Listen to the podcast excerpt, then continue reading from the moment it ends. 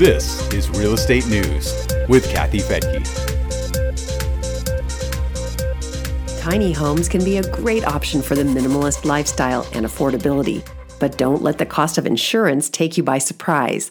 A new study shows a huge difference in the cost of tiny home insurance depending on where you live and the risks associated with that location. It's still cheaper overall to insure a tiny home than a larger home, but insurance will take a big bite out of your housing budget if you live in a high risk area.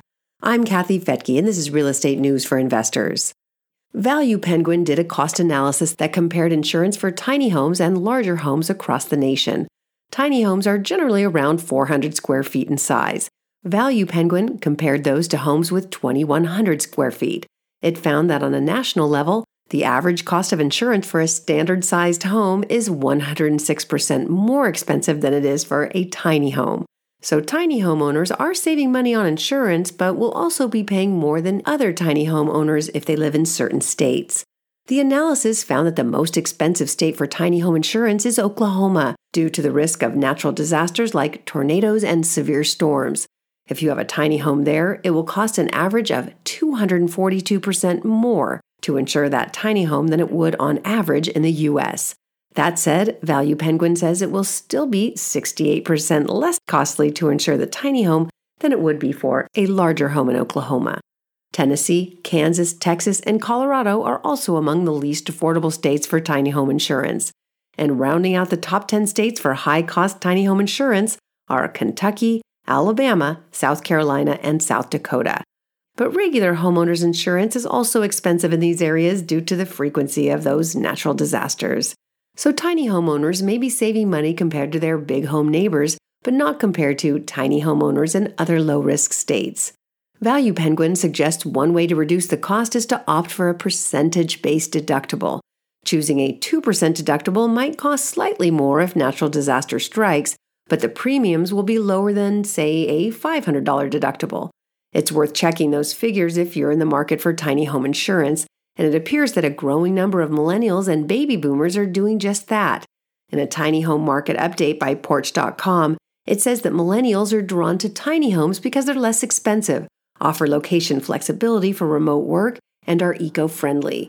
Baby boomers also see an advantage to the tiny home as they downsize from longtime family homes to something cheaper and easier to maintain. Zoning laws are also changing in places like California to accommodate the tiny home or what's known as the accessory dwelling unit or ADU. And companies like Boxable are working on the manufacturing of prefab, fully equipped tiny homes that can be easily transported to their destinations and set up within an hour, like pop up greeting cards. We just did a story on Elon Musk downsizing to a Boxable casita. It's episode number 1091 if you'd like to check it out. The Porch.com analysis also shows where it's the cheapest to buy a tiny home. North Dakota is at the top of that list, where the average tiny home is about $28,000. But if you go by the price per square foot, it's Arkansas at $109 per square foot. North Dakota is fourth on the list for price per square foot at $150. Boxable casitas are just under $50,000. You can check out the data in more depth by following links in the show notes at newsforinvestors.com. And please remember to hit that subscribe button and leave a review. We really appreciate it. You can also join Real Wealth for free at newsforinvestors.com. And when you're there, you'll get access to over 500 educational webinars that are free and it's free to join. You can go in depth on topics like 1031 exchanges, how to find a great lender and get a great loan, 20 things you need to know about hiring a property manager, accounting tips, and much, much more. Again, that's at newsforinvestors.com. I'm Kathy Fettke, and thanks so much for joining me here on Real Estate News for Investors. The views and opinions expressed in this podcast are provided for informational purposes only and should not be construed as an offer to buy or sell any securities or to make or consider any investment or course of action. For more information, go to newsforinvestors.com.